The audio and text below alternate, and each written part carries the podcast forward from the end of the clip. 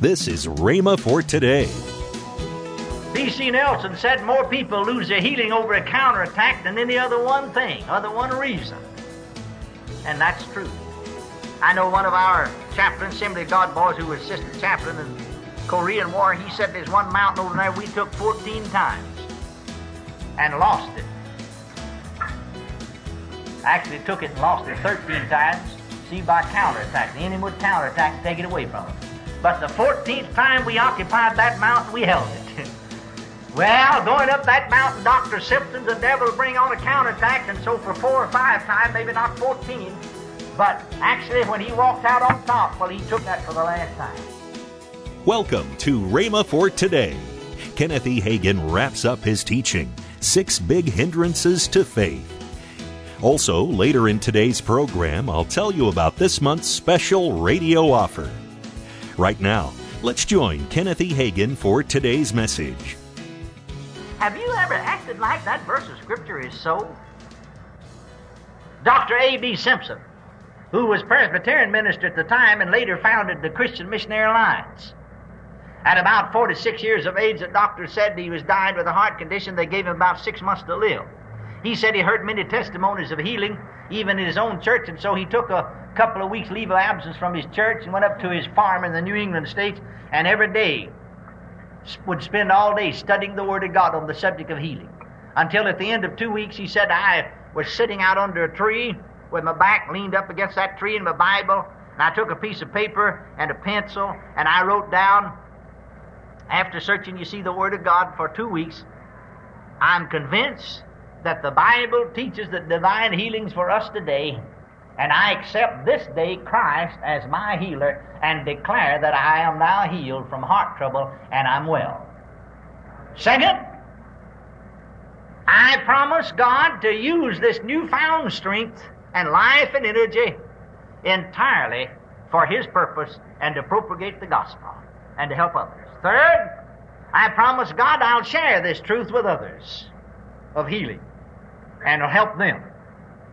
Well, he said I was, uh, I had been invited to a luncheon on Saturday, and so he said I, uh, I went down to this luncheon, and there were some notable people from Europe who were visiting the United States, and so at the hotel they had luncheon, and they invited Dr. Simpson to speak. They gave him about 10 or 15 minutes to speak. And he said, As I looked to the Lord, all that came to me was the one word out of Matthew 8 17, Himself. Himself.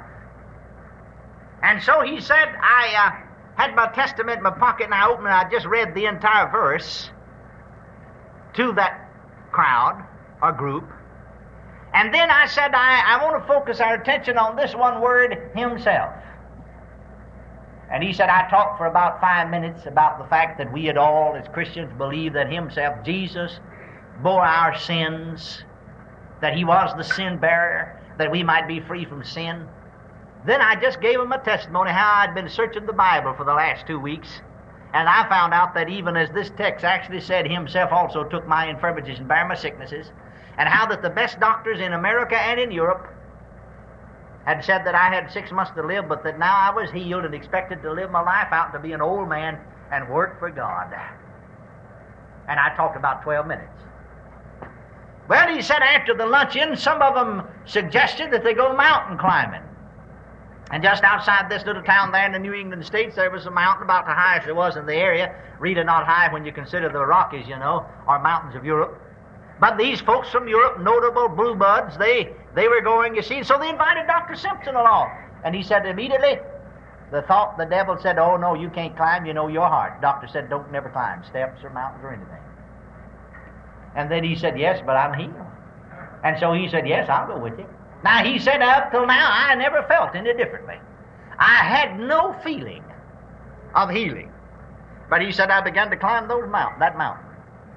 And I want to tell you, he said, I battled it all the way to the top. Because when I began to, to think about the Lord, I'd feel all right, but when I got my mind off the Bible, off the Scriptures, and someone would maybe engaged in just ordinary conversation, my symptoms would come. My head would begin to swim. I'd, I, I just seemed like I was going to fall. I couldn't get my breath. I was hurting through my chest. The sharpest pains are shooting. And, and the devil said, See, you're going to die, and you've made your testimony, and all these folks see what a liar and a fool you are. And he said, I look back to the Word, quietly, of course, and said, No, sir, God's Word's true. I don't care what the devil said. Himself took my infirmities and bare my sicknesses and I am healed and I'll not die. And when I began to meditate on the Word and began to say that to myself and to the devil and to God, I could breathe, my head would clear up. I never felt any better in my life. But then I'd engage in conversation with somebody, and before I know it, here came the symptoms again. And before you know it, he said that mountain was just a spinning. I'd just almost fall. My head was swimming. My, my heart wasn't beating right. I, I felt the sharpest pains through my chest. I couldn't get my breath. Oh, just almost panic.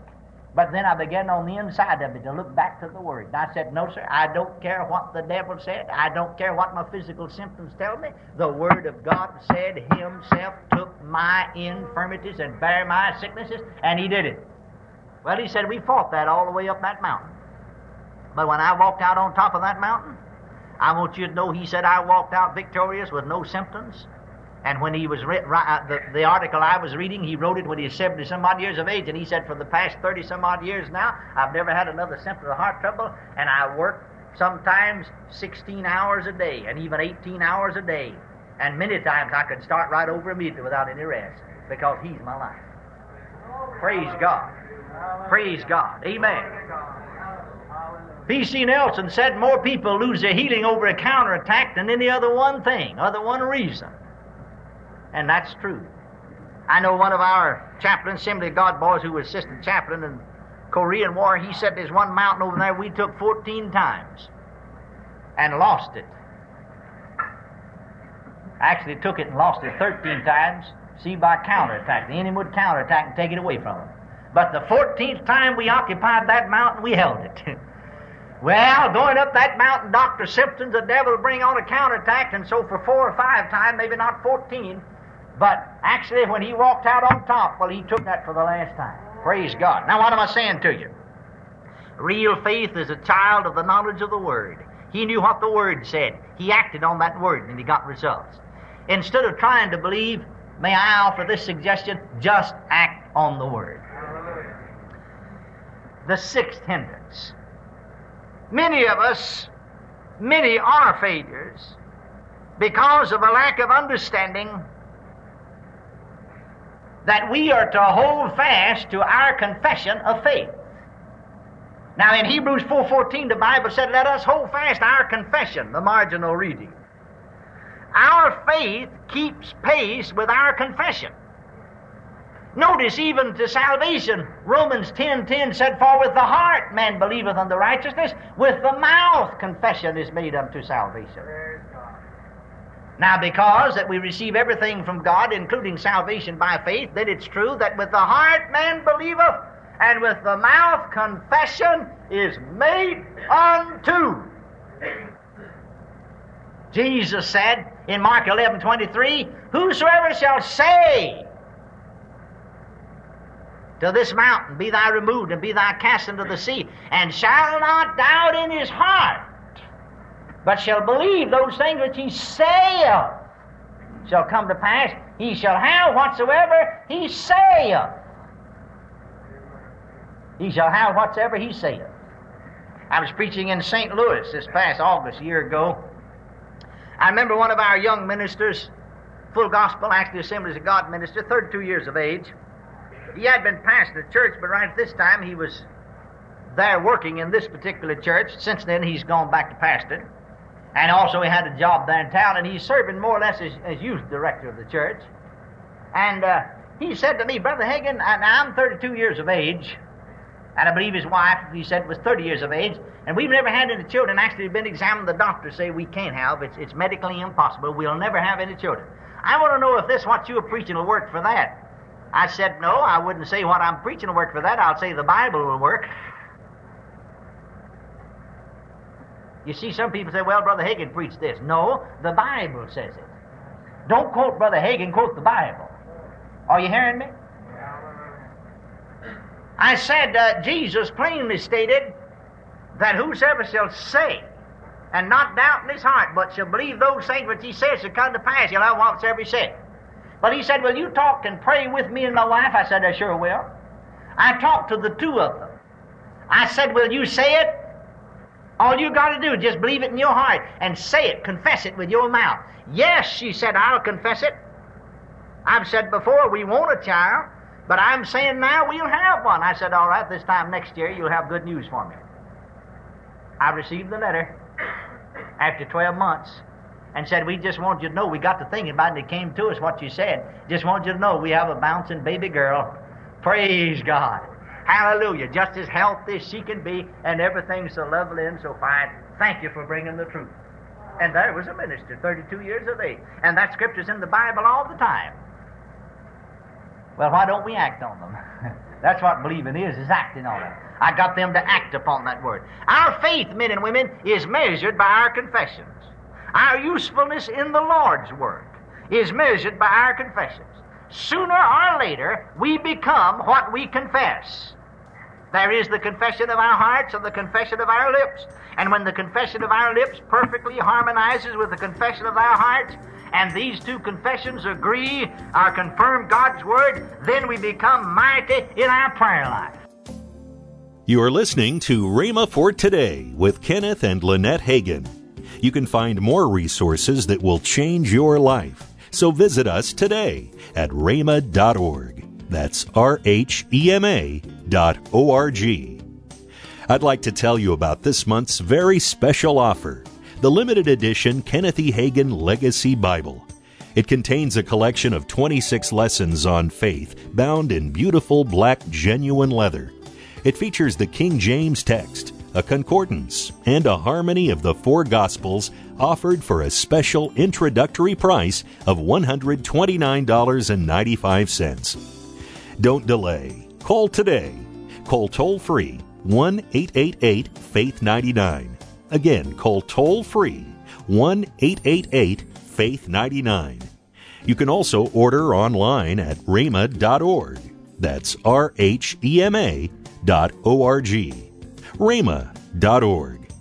Or if you prefer to write to Kenneth Hagin Ministries, our address is P.O. Box 50126, Tulsa, Oklahoma 74150. We always love to hear from our listeners, so write in or email us today and become a part of Rhema for Today. Now, let's join Kenneth and Lynette Hagin. We've got Winter Bible Seminar coming. Wow, I'm so excited about Oh, it. it is going to be. We have services 8:30, 9:30, 10:30, and 7:30 nightly.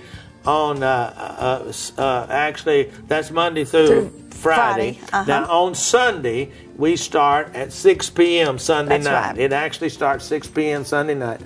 I will be doing the night services. She will be doing. Miss Lynette will be doing the 10:30 a.m. services, and then uh, one of our instructors or one of our one of our people from one of our Rhema schools overseas will be doing the 8:30 and 9:30. And I know Denise, uh, our daughter Denise, and our son Craig will. They each have a, a 9:30 Session. session that Yes. they'll do. I don't know what day they're going.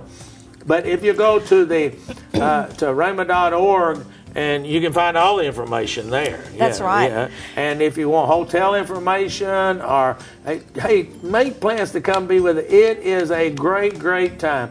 February 18 through 23. And my dad used to say, if you miss it, you're going to gonna miss miss happy in life. That's and many right. of you that are watching this have heard him say that many, many, many times. So make sure that uh, you make plans right now. Hey, you can go online and register. Monday, Kenneth E. Hagin will start a new teaching, his classic series from the Rhema archives, Confession Brings Possession. That's Monday, here on Rhema for Today Radio, with Kenneth and Lynette Hagin. We're looking forward to you being with us next week. Have a great weekend